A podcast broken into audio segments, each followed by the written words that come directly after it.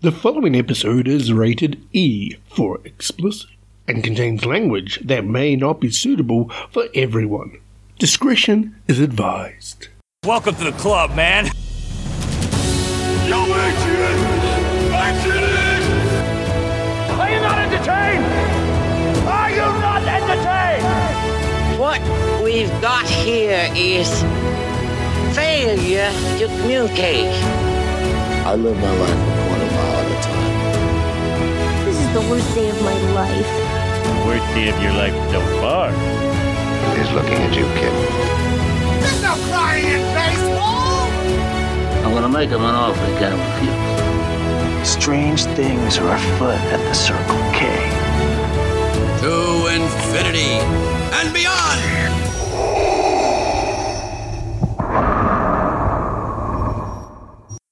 Welcome to episode 16 of the Heritage Film Club, where this week we're going all the way to Val Verde and we're covering the Arnold Schwarzenegger classic movie from 1985, Commando. John, roll the trailer, John.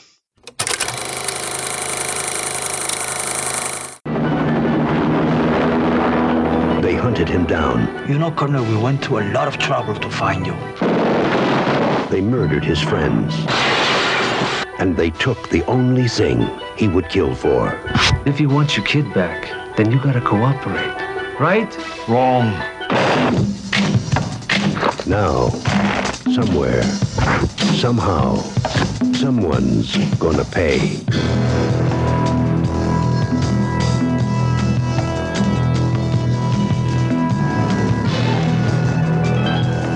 Do you think that he is going to give us any problems?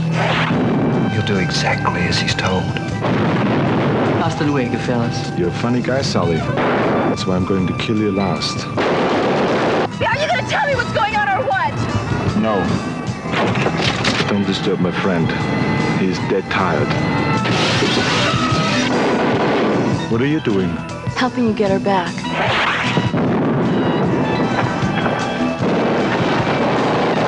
Remember, Sully, when I promised to kill you last? That's right, Major. You did. I lied.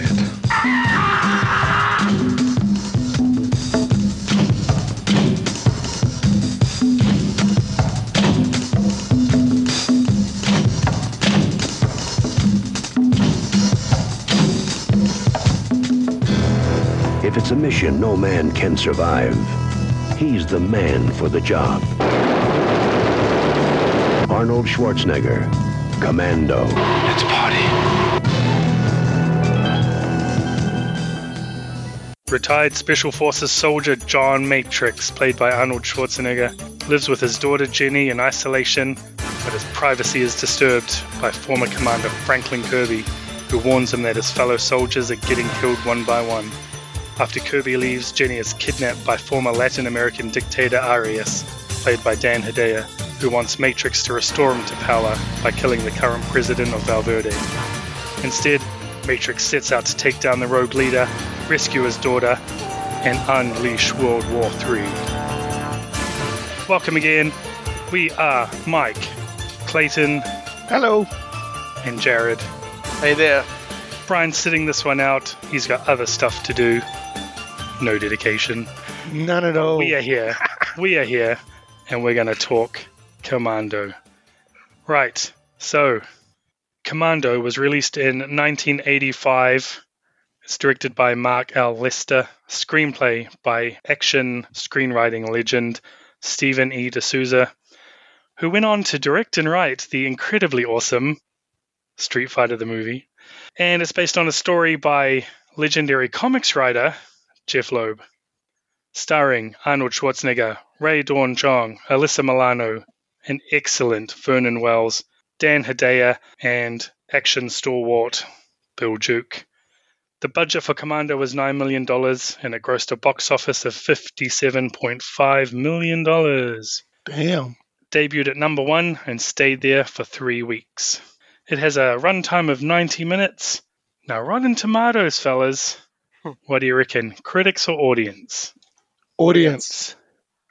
Yeah, that would be the obvious, right? And I think it was like Magic Mike where we got it all wrong as well. Critics gave this a 71, Wow. which I find amazing because they're right, should be higher. Audience gave it 67. Huh. Wow. They're wrong. Surprising, this movie's like yeah. a 100. this movie is so freaking awesome. All right, spoiler alert for the end. Mike gives this film two thumbs up. okay, so me aside, Jarrod, what do you think? Yeah, well, um, my first time watching it, and I think the moment that that really sold me on the movie was right at the start when all the guys have broken into his house, and there's the guy sitting in the room and tells Arnie the whole plan, and, and he says, "Oh, so if you want to see your daughter, you're gonna have to cooperate, right?" And Arnie just says wrong and shoots him. I'm like, "Yeah, this is gonna be awesome."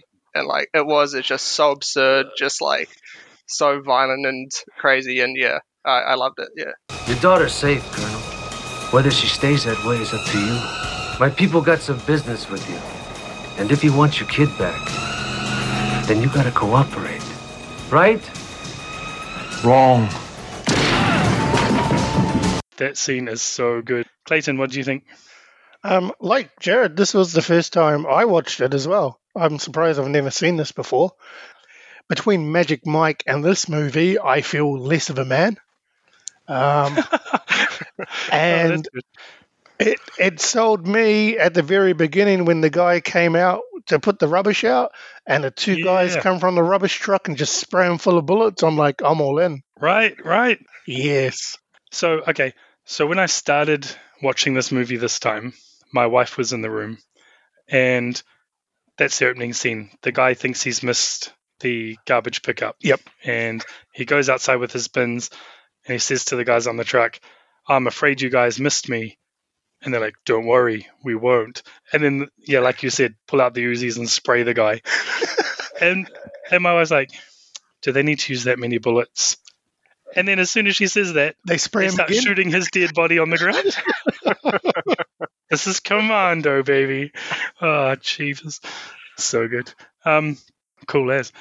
Jarrod, what do you think overall? Like, did you enjoy the movie as a whole, or was it a bit too dumb? No, I, I enjoyed it. Like it was so over the top and just like just crazily absurd, but it was just so much fun. Just like vintage action. I don't know. I haven't seen too many like sort of 80s action movies, so I don't know how much of the stuff had been done before this or this sort of influenced a lot. Like I'm thinking of movies like Taken, uh, John Wick, uh, Die Hard 3, especially with the sort of civilian who gets roped into it helps the the main guy along. I don't know if they were Hmm. influenced by this movie, but it just seems like it was. I'm not sure if that was done before. We'll talk about Die Hard during Yeah. this. Uh, but Die Hard 3 does that in a much more believable way, Mhm. roping in the civilian and having the civilian tag along. I thought it was quite funny. Like at first, when he takes in the car, she's super calm. Then she freaks out at the mall. By the way, that's the second time we've watched Arnie chase something through a mall on this podcast. um, Yeah, that's two for two for Arnie movies Yeah. on the Heritage Film Club. and she's super calm. She freaks out at the mall, and then after that, she's just like all in with him again.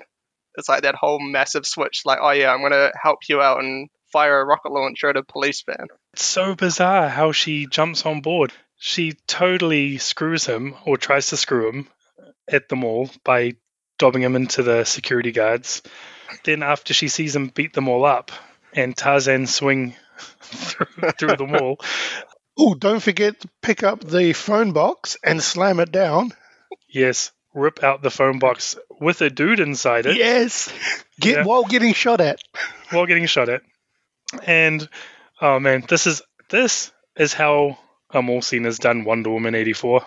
one one thing I, I loved about that mall scene is the cops um, when they're talking to each other. It's like sort of believable where the guy says, "Yeah, I'm gonna back up. This guy's huge." It's not like they just Yeah. like can't see that he's this like enormous dude and gonna just like go all guns blazing themselves. They he needs that backup because he realizes how huge he is. Yeah, but that's followed directly by the guy answering the the radio and saying to the girls he's trying to chat up, "Do you want to watch me kick some ass?" Yeah. And I'm like, dude, But turn the then- corner. Then, as he turns the corner and sees the guy, he's like, I need Drop some nuts. backup. This guy's Yeah. one big motherfucker. yes. Oh, let's just say right from the beginning, The dialogue in this is gold. It's like you did. It's like they simplified everything for civilians or normal people to understand, and it's just yeah, it's just awesome. You know what I think it is? It's like if this movie didn't exist, and nowadays you got an AI to write an action movie after watching a whole lot of 80s action movies, this is what it would write. Mm-hmm. yeah. This is like the epitome of 80s action over the top cheese. And this came out the same year as Rambo First Blood Part 2. And it was part of the fueling of the Sylvester Stallone versus Arnold Schwarzenegger. Because this was the year after Terminator, right? Yeah, so he had done Conan already. So I got this wrong on the last episode when I did my build up for the movie. So he had, he had done Conan, he had done, I think he had done Red Sonja, and he had done Terminator 1. But This is before. This is after Terminator One. after Terminator 1, but Oh wow! he doesn't do a lot in Terminator 1. There was to the be I'll be back in this movie. So I'm like, wait, was Terminator before this? Yes. Yeah, because I had that too. I thought, oh, is this actually where it comes from? Mm, I thought the same thing. But this is sort of the first movie where Arnold is the lead action guy in a modern setting, and he basically has to carry the whole movie. So he has to have dialogue and, and do all of that stuff. So where Conan was set in a fantasy world, and Terminator was him just being a robot. This was like his big lead modern action movie.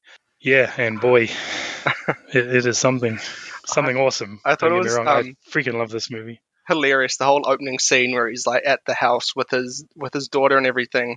And I Yeah. it's like it's so Yes. it's so cliche. I don't know if it was at the time. To, if you want to show someone's like big, you show them chopping wood. There's just that like scene of him chopping wood, and the scene of him holding that huge log. Yes, I was going to say to Clayton when you said before that you've never felt less manly. I was like, is it because you watched him literally carry a tree to his house? Yes, because we went from Magic Mike, where everybody's all nice toned and all strapping, to this one where he's carrying a tree, but the emphasis is on his legs and his arm muscles, and he's just got not a care in the world. He's just like, I'm carrying a tree, and what? It's all good.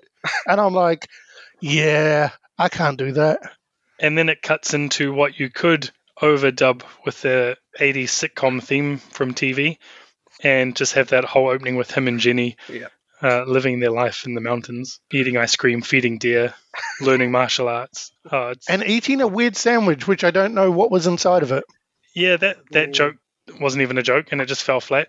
He bites into it. It's like, what's in this? You don't want to know. I was like, cool. That was weird. But I want to know. yeah, but yeah, of course we want to know. Uh, we should just, I think we need to start tweeting Alyssa Milano, ask her what was in the sandwich. One thing I had to bring up was what was that weird knitted vest that Bennett wears through the whole movie? Chainmail. He's such a It was chainmail. it's not even chainmail. eh? chainmail. I is think if you actually look, it's actually knitted. nah, no way. It is. Chainmail, right? I mean, it looks like it's chainmail, but I think it's actually knitted. If you like look closely, it's like a knitted vest, and it's just so weird. His whole character is just so like just weird looking. Well, the other thing was he wasn't originally cast as Bennett, someone else was, and they fired the other guy and replaced him with Vernon Wells, who had done Mad Max 2. And all those clothes that he wears are too small for him because they were made for the other guy. and they had no time or budget or whatever to Oh my gosh. to make more. So that's why he looks a bit weird. But can we just talk about Vernon Wells for a minute, uh, Bennett? Because how glorious of a bad guy is that dude? Talk about chew the scenery, man. The, he is so over the top. And if you if you just go all in on it and you don't dissect it, it's so fantastic. It's so It's so hilarious. it's like you get these two guys who are obviously um in the army together. They were like the two top guys. Arnie's this huge Yeah. built, just like pure muscle. And then on the other hand, Bennett's this like fat Australian with a moustache. It's, it's so good. It's so good. And just every little thing, especially I'll jump to the end for a minute.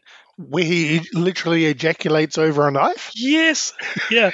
when when Arnold's like, put down the chicken shit gun, Bennett, fight me like a man or whatever. And he's like, Don't you want to take the knife? and stab me with it and cut me and blah blah. And he's just like like wetting his pants over it. It's just I was like, wow. Uh, he, but he plays it so good. When he gets electrocuted and comes straight back from that, by the way, that was a decent time. He was getting electrocuted. Uh, everything about him is just. I was going to say that, and when he rips the door off the yeah. the furnace, yeah, and then they're up against the furnace fighting, and nobody cares that there's a flame right next to them. They're just both being macho. yeah, yeah. The, nothing's hot. It doesn't matter. It's Adrenaline Man. We've skipped so far forward, but I was just going to say. So this is in America, I believe, is an R18. It's now available on Disney Plus, and it's R18. So I first saw this when I was really young, and it was the first R-rated movie I ever saw, and I snuck it because my grandparents owned a motel, and it was back in the day before, um, or Sky TV over here, so cable, I guess. And if the the guests in their motel rooms wanted to watch a movie, they could pick from a list, and then my grandparents would put it on in their VCR, and it would play through all the rooms on a certain channel. and so if nobody had asked for a movie, I was allowed to put stuff on to watch. And I was always told you can choose any video from the pile, but anything with the R on it, you're not allowed to watch. So as soon as they went out, I picked an R movie and it was Commando. and it blew my mind. I was like, when I was a kid, my favorite scenes were Arnold lifting the tree. Because I was like, dude, I was like eight or nine or something. And then when Cindy fires the rocket launcher backwards, oh, that, oh, yes. that was amazing. The kidding up scene where John Matrix lands on the island and puts and, the whole surplus store on himself. Yeah, yeah, he carries the whole arsenal of a like platoon. How, how how badly do you think he wanted to? How badly do you think he wanted to get into his underwear to do that swimming scene? So badly. Hard. Hard. There is also a, a, scene that was cut from the movie. Um, may, may not have even got filmed in the end, but originally there was supposed to be a scene where John Matrix and Cindy hook up and you know do the deed in the plane on the way to save Jenny. um, so who'd be flying the plane then? That's right. So I'm pretty sure it was Rae Dawn Chong who nixed the scene or was against doing it because first of all, we're supposed to be seriously going to rescue Jenny or whatever. We wouldn't be thinking about that. And two, someone has to fly the plane. And now I'm wondering, is that why Arnold was just in his in his briefs yeah. when he gets out? Like, yeah. The real reason is obviously so he can show off his muscles when he's rowing that little boat. There's yeah, that that was amazing. But that kidding up scene just blew my mind. It was so cool. And it stands now, I reckon, as one of the best scenes of someone gearing up to go into war. And he had a he after putting everything on himself, he had to stand there and put those little black lines on him as so well. That's cool because that's camouflage. I know. But the best part was when he was finished all that, and he picks up the rocket launcher, then he poses for the camera yes. with his machine gun over his shoulder. Yes. Like a photo op for a good couple of seconds before he decides, oh yeah, shit, I better go and rescue Jenny. And my other favorite bit when I was a kid and still now is during the compound raid where he ends up in a garden shed and there's a scene like you know the guys shoot the garden shed up, all these soldiers, and when they open the door, he swings down with a pitchfork and stabs the guy. But my favorite part is where he picks up the circular saw blades and just throws them at the dude. I was like, badass. When I was like eight or nine or whatever, I was like, that is badass. That's so cool. That whole compound scene is where it just completely picks Mm-hmm. up and he's just like killing hundreds and hundreds. It's insane. The last 25 minutes of this movie is all you need. Yeah. Just fast forward. Doesn't matter. We've talked about kill counts in um, previous movies we've done, and this just Mhm. blows it out of the water. And I couldn't even count how many people he killed in this. Apparently, just in the compound scene, it's 81. Wow. and I think it's something like 105 over the course of the Oh movie because my obviously you've got like Sully and um, Bill Duke and the dude. Oh, can we just okay? Let's skip back because we're just running all the way to the compound. But few things. Does anyone have a favorite quote? Because this movie literally is just a quote factory. Jarrod, did you have a favorite quote? There's so many. It's so hard to pick. I, I the one that I knew, I like. I think I'd seen on like best kill like one-liners compilations was the um. Remember when I said I would kill you last? I thought that was great, and he just drops him. So the the I eat green berets for breakfast. Uh, it's just it's That's so the good. whole movie is just quotes. It's it's so hard to just pick one. I did. I I love the when he kills the guy in the airplane because it's just like so out of the blue. Yeah, just like he's dead tired. Yeah, that was that was That great. is my favorite one. Excuse me, how long is the flight? We land in Val Verde in exactly 11 hours. Thank you. And do me a favor. Don't disturb my friend. He's dead tired. Yeah. So okay, so when we were watching this, at that point my wife was still in the room.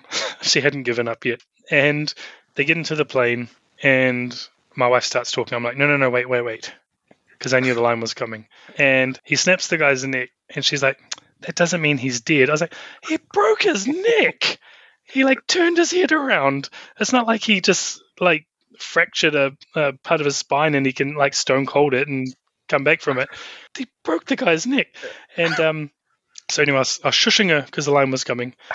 And he goes, please don't disturb my friend. He's dead tired. And I just cracked up because that's funny every time. I don't care what you say. And she looked at me like I was an idiot. Like, that's not funny. What did I marry? yeah, no, no, yeah, exactly. That's the look on her face. And then my mother-in-law was in the room, and she was like, "What are you talking about?" And I repeated the line, and she cracked up.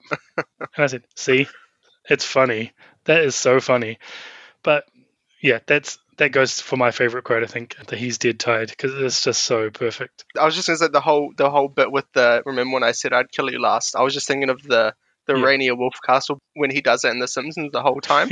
Remember when I said I would eat you last? I lied. Oh, so good. I was thinking Yeah. this is the most McBain movie. Yeah, it totally is. That's exactly yeah, exactly. Sorry, go Clayton. What was your favorite? No, it was the Sully one and also the aeroplane one. They're the two most rememberable ones.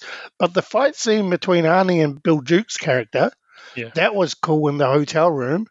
Especially, boobs. yeah, especially when they knock down the door and you see the two people having sex next Yep. door, and then they stop, and I'm sure they've got a video camera up They do. recording themselves, and I'm Yes, like, they do.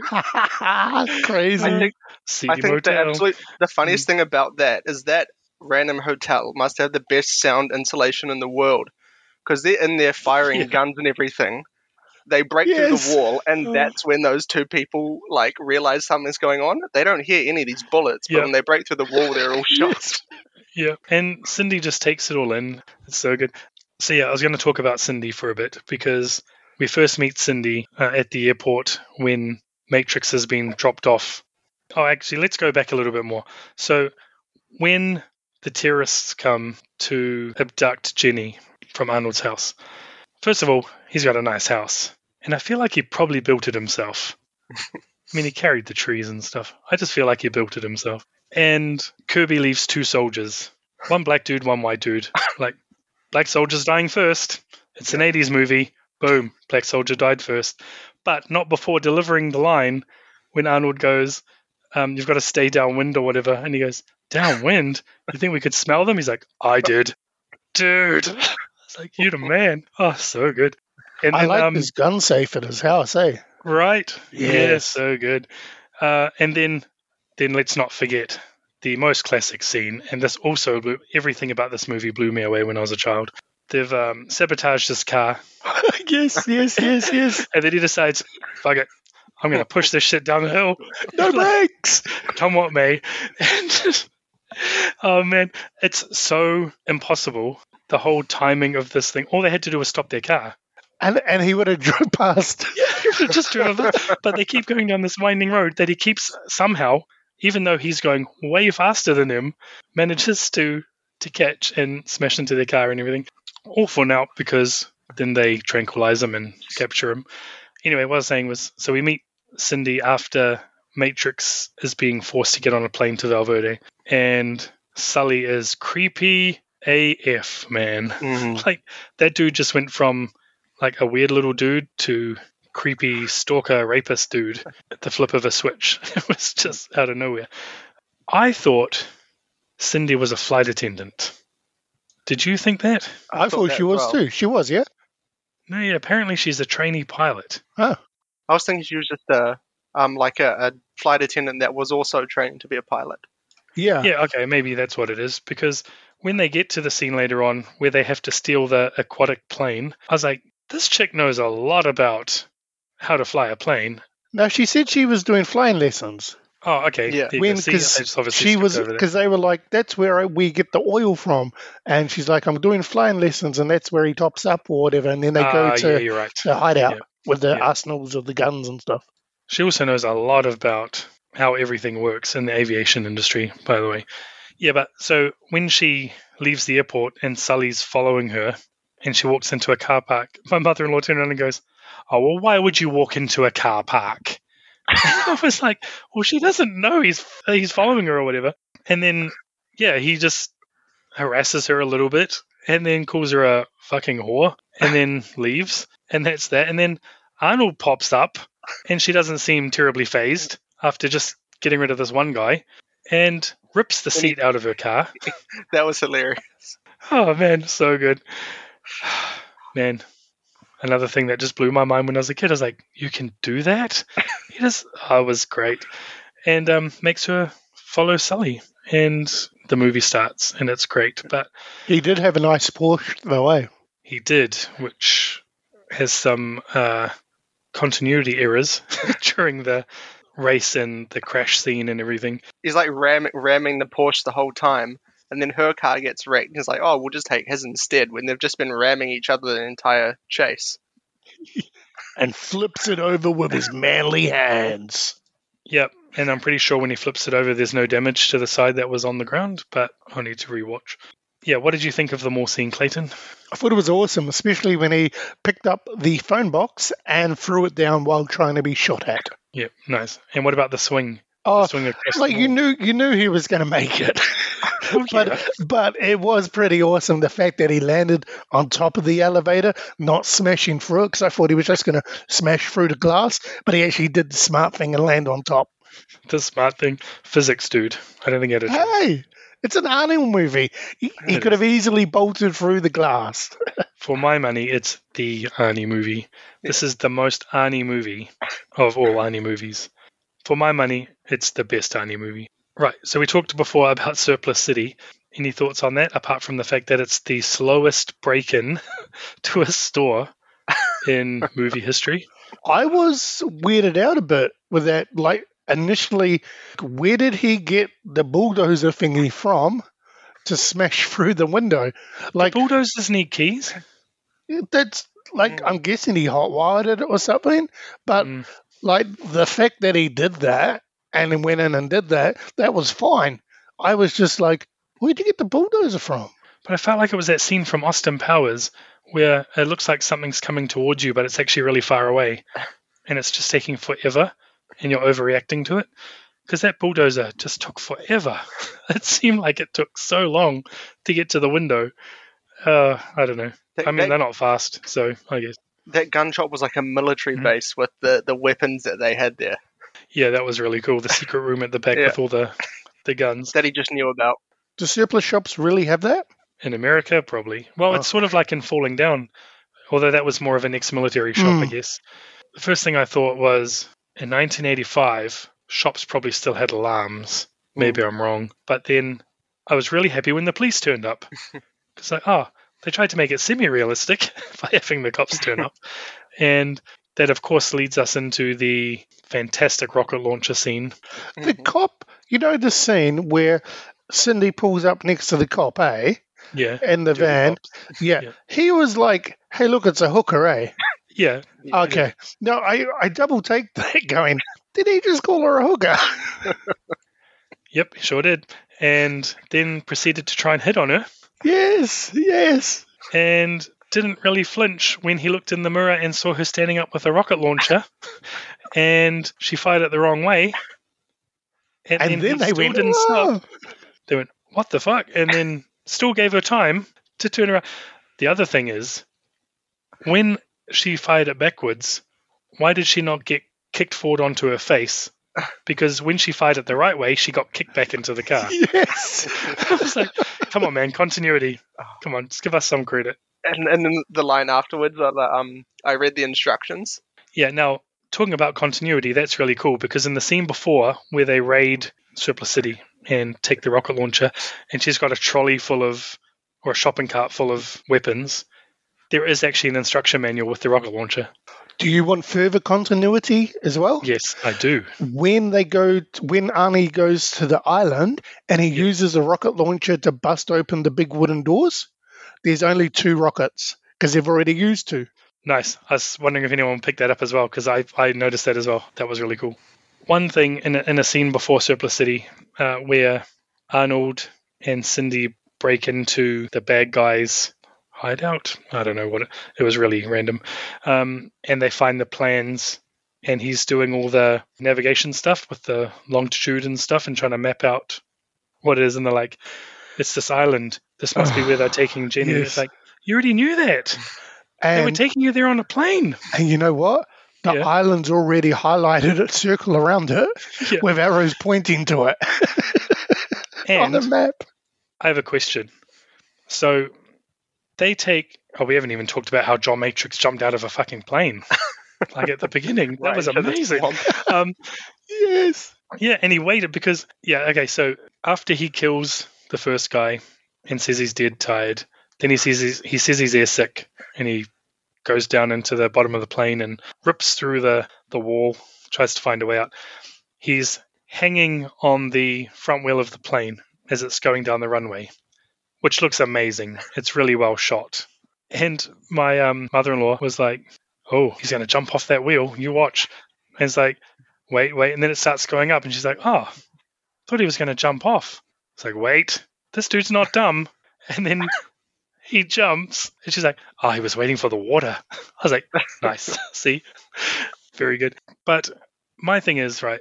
They give him 11 hours. He's got 11 hours because he asked how long the flight is, right? And he knows he has to get everything done to rescue Jenny before they know he's not on the plane. But when they get in the aquatic plane, or when they're at the bad guy's hideout, he says, How long would it take to get there? And she's like, Two hours. I'm like, How come a commercial liner takes 11 hours to get there? And your little plane takes two hours. And by the way, the army helicopters clearly takes them like 10 minutes because they just pop up as soon as they get Cindy's message over the radio. That just, uh, it irked me. In an Arnold movie, that doesn't Can't really look for sense at all. realism in this movie. Yeah, but that's like massive discrepancies. And I must have missed something because I was just like, what? I assume that they weren't going to the same place. You know, they were taking him to Val Verde. Yeah. Oh, and no, I think because- the island was somewhere else. oh, you might be right, actually. Man, I'm dumb. I've watched this movie like a million times. Because the Yeah, bad yeah, he was- guys, when they come off the airplane and the um, the guy's dead, the bad guys call the boss dude, Yeah, and, yeah. and and he's sitting there on his little compound. I just assumed that was like somewhere else. Oh man, if I could be bothered, I'd just edit all this out to make myself not sound dumb. But yeah, you're right. They're on like their secret island. They're not on Val Verde. Huh.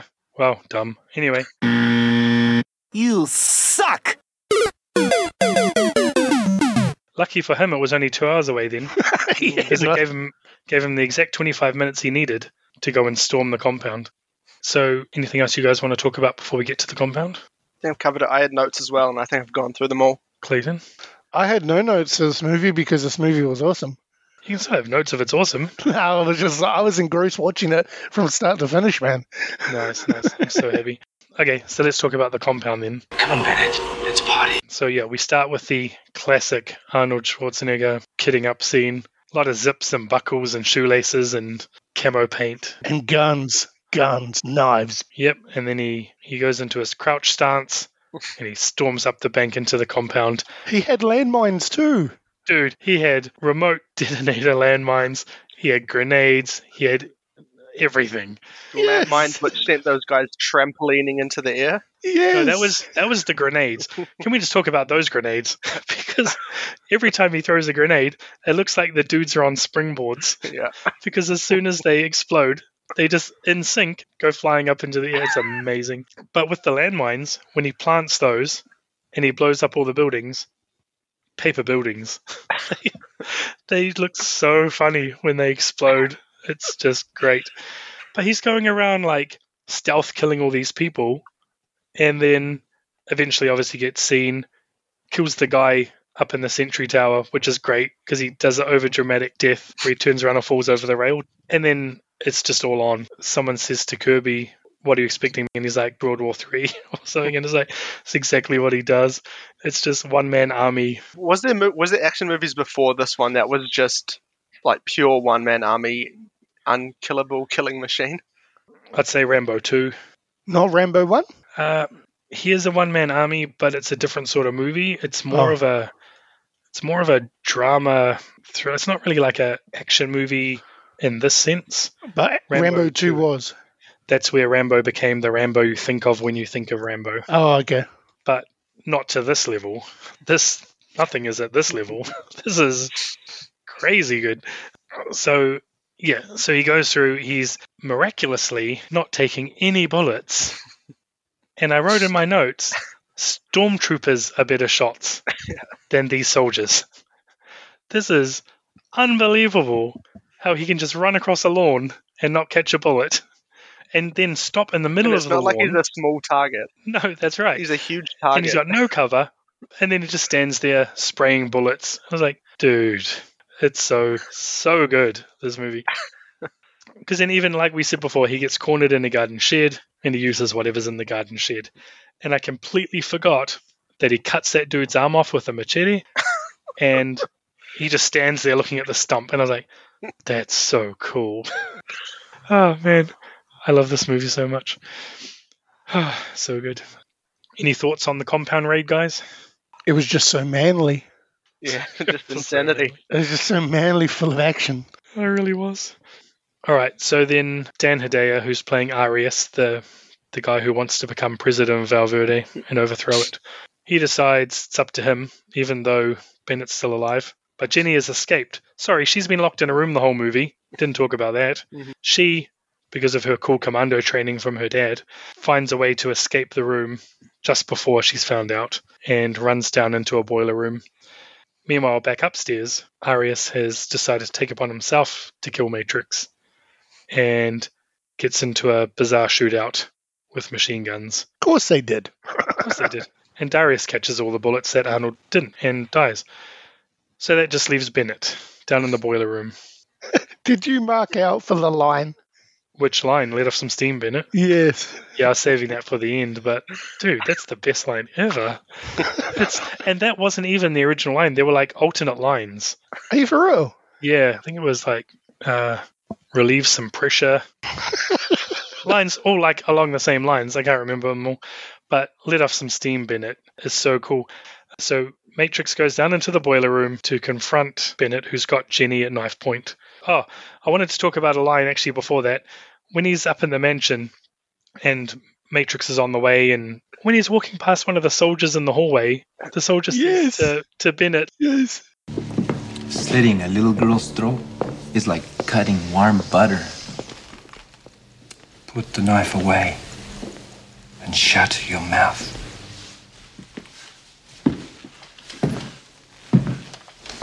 I love listening to your little pissant soldiers trying to talk tough. They make me laugh. Yes. It's just such a bizarre scene. It's so funny as well, like that scene where he specifically says, "Oh yeah, I'm scared because I'm smart," and then he goes and lets his like emotions get the best of him and gets into a fight with this like gigantic guy when he has a clear shot of him as well. It's like you're not as smart as you think you are. If he was this smart, he would have left the island and just left Jenny there because Yeah. And he had already, sorry, I was going to say, Jarrod, to, to your point too, he had already put a bullet in his arm too. yeah, he shot him. He got a shot on Matrix. The one bullet Matrix takes is from Bennett at close quarters. But then we've got the cool "Let's Party," which is fantastic, and one of my favorite gifs.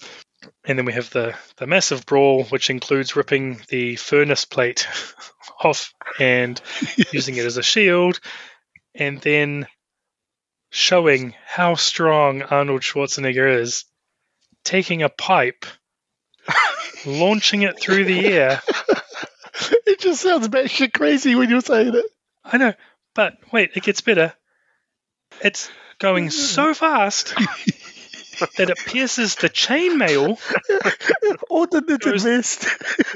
the limited vest goes right through the dude. then lets out the steam. I was like, man. you know what? We're okay with that. Oh, well, that's my other point. Jenny didn't care. She's standing there smiling like my daddy won. There's a dude pinned to a wall with a pipe with steam coming out of it. And your dad just said to him, Let off some steam, Bennett. and she's like, sweet as. it's batshit crazy, but it's so good. It's so good. It's so good. It's, it's the best movie. And then Matrix is one. He's got Jenny. He's carrying her back to the beach. That's when the army decides to turn up. Kirby comes down and he says, Did you leave anything for us? And Arnold's like, Just bodies. It's like, nice. Uh, then, you know, he goes, um, I want you to start your team back up. Just give me the word and it's done. And he looks at Cindy. He looks at Jenny. Then he finally turns to Kirby and he's like, No chance. And he delivers it so robotically, he sounds like the Terminator. And the part I always had a problem with is they get to the plane, Cindy comes out of the plane and she's in the water, and Jenny just runs up and gives her a hug. You've never met her. Yeah, I found that part weird. That took me out. You don't know who she the is. Same thing. Oh, it's so bizarre. And then we get the cool Power Station song start to play. Can we talk about the music in this movie? the score in this movie is amazing. and it's so mm-hmm. 80s. And at the beginning, especially during the montage with Jenny and Matrix, where they're having family time, and the score is playing. And I'm just sitting there going, This is so 80s. It's brilliant. And my wife's like, Do they go to Asia in this movie? Because this sounds really Asian.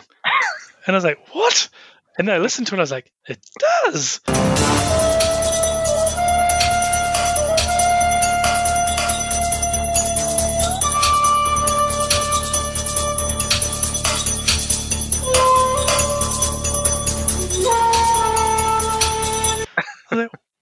Is that? But then it's got just great score all the way through. It's s- great in quotes. It's an audio podcast. And then we get that, yeah, that awesome Power Station song to take us through the credits. It's so good. Man, just love this movie so much. Oh, right. I think I took over this whole podcast. That's So, fine. yeah. It was your movie. I love this movie.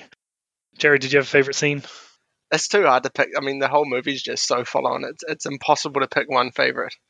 Even just fr- from the compound bit where it's just so full on and it's just killing and violence the whole way through. Yeah, that's really good. And Clayton? Yeah, the whole movie. The whole movie. The whole movie was just one big awesome scene. Uh, Even the slow parts to build up to the better parts. I was, as I said, I was all in from the get go, man. Now, I know we all miss Brian, but I have to say, I'm sort of glad he's not here on this one because it sounds like we're going to be very close to unanimous on this one. And I feel like I wouldn't be if Brian was here because, yeah, it's just too ridiculous. And I say this in the nicest way because I know Brian's going to listen. And and this is why I picked it because I knew he wasn't going to be here. And I love this movie so much. and I I love how you try to justify this. oh man. Um, but we're welcoming back next week with open arms, or next episode rather. Do we have any final thoughts on Commando? Because I've given all my thoughts, so you guys give some final thoughts. One thing I just thought of was I, I read um, some sort of discussions online about this movie in the last week. And one thing I thought was hilarious was the description of Bennett as um, a fat Freddie Mercury. I think that fits well, just with his whole look. The Well, that's what he looks like. Oh yeah, okay. Yeah. Freddie Mercury. But the moustache, the moustache was an '80s thing, though, eh? So It was, but he did look quite like Yeah. a fat Freddie Mercury. was quite good.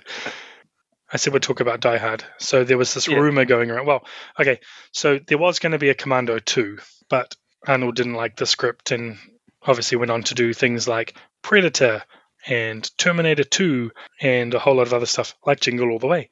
And the script, now Jarrod probably knows already, but Clayton, tell me if this sounds like a familiar movie to you.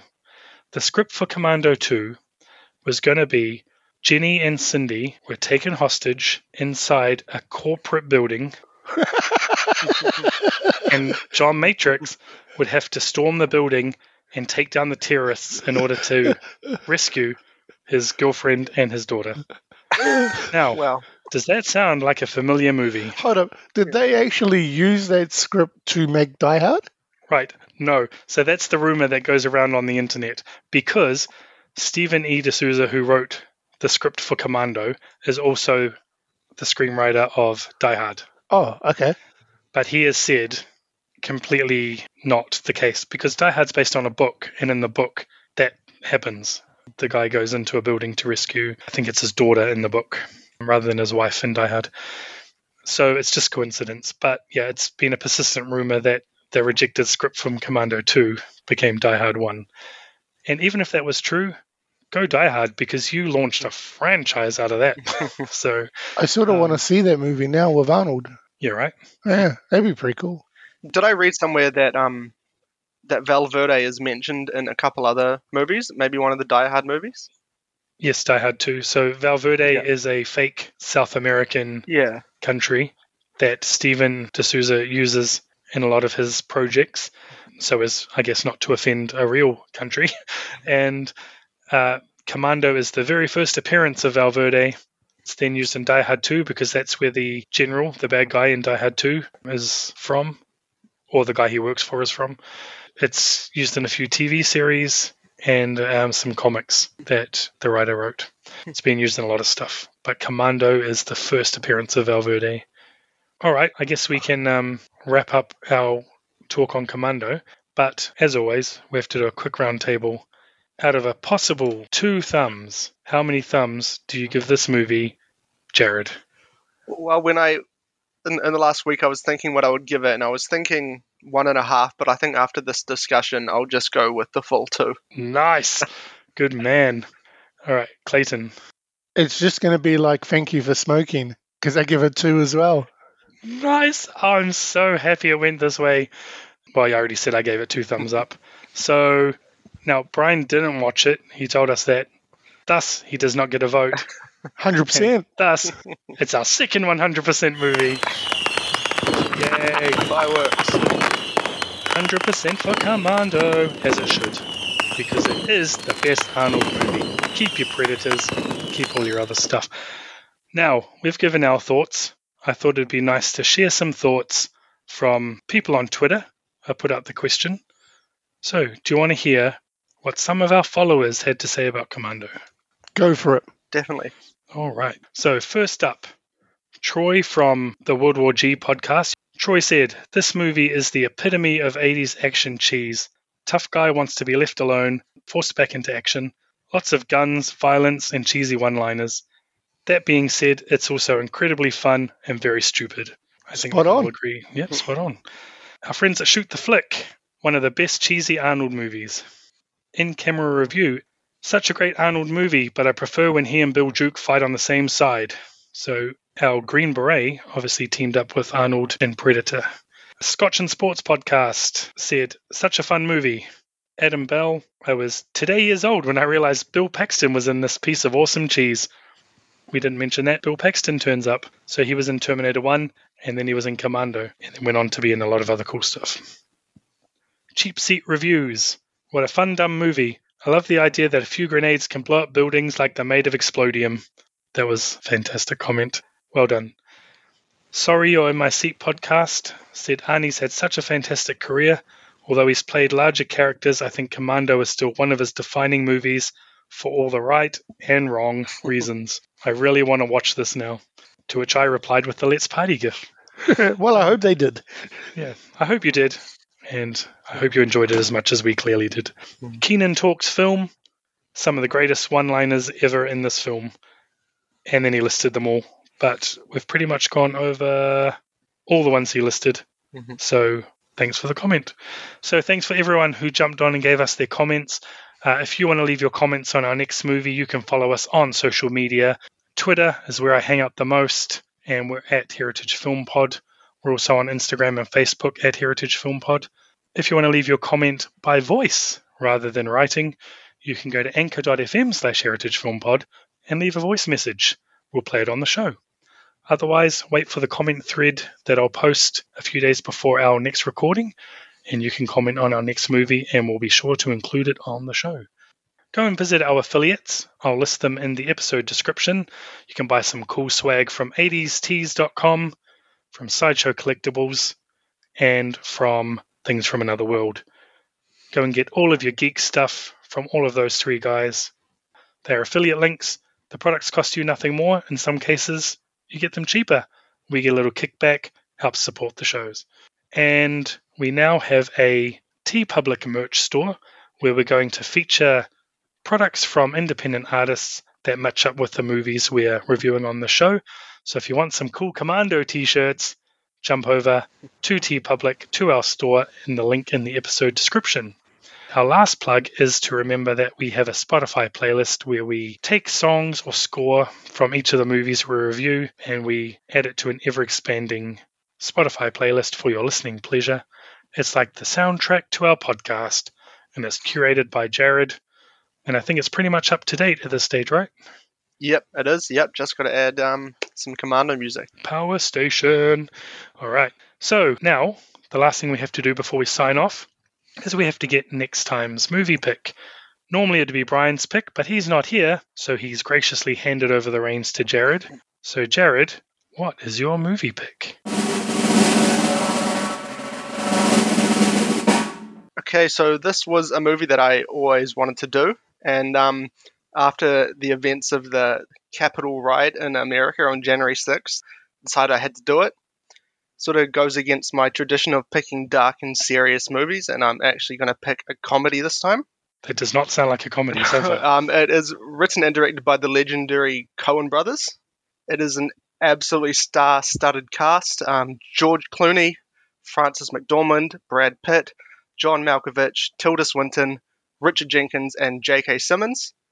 From 2008, it is Burn After Reading. Good choice. I haven't seen that since it first came out. I'll be interested to see Clayton's take on this because it might be in the similar vein to Thank You for Smoking. I have never seen it, and I thought you were going to pick White House Down with Channing Tatum. uh, I think we've done enough Channing because of the riot and the White House. Do you know, you just said his name right, but all during the Magic Mike episode, not Yeah. once did you pronounce his name right. Oh, okay. All right, until our next episode, be sure to check out our social media, be sure to check out our affiliates, go and watch Burn After Reading, and we'll be back with Brian, Jarrod, Clayton, and myself. And until then, as always, we are out.